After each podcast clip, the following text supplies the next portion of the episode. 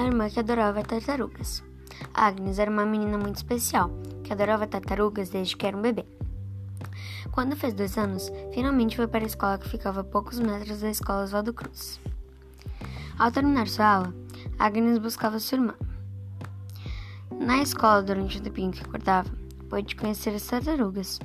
Logo, Agnes se apegou às tartarugas e lhe deu nomes.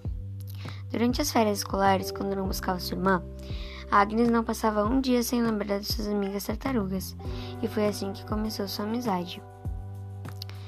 Quando iniciaram as aulas no ano seguinte, Agnes não via a hora de visitar suas amigas tartarugas na escola da sua mana. E assim ocorreu por vários anos.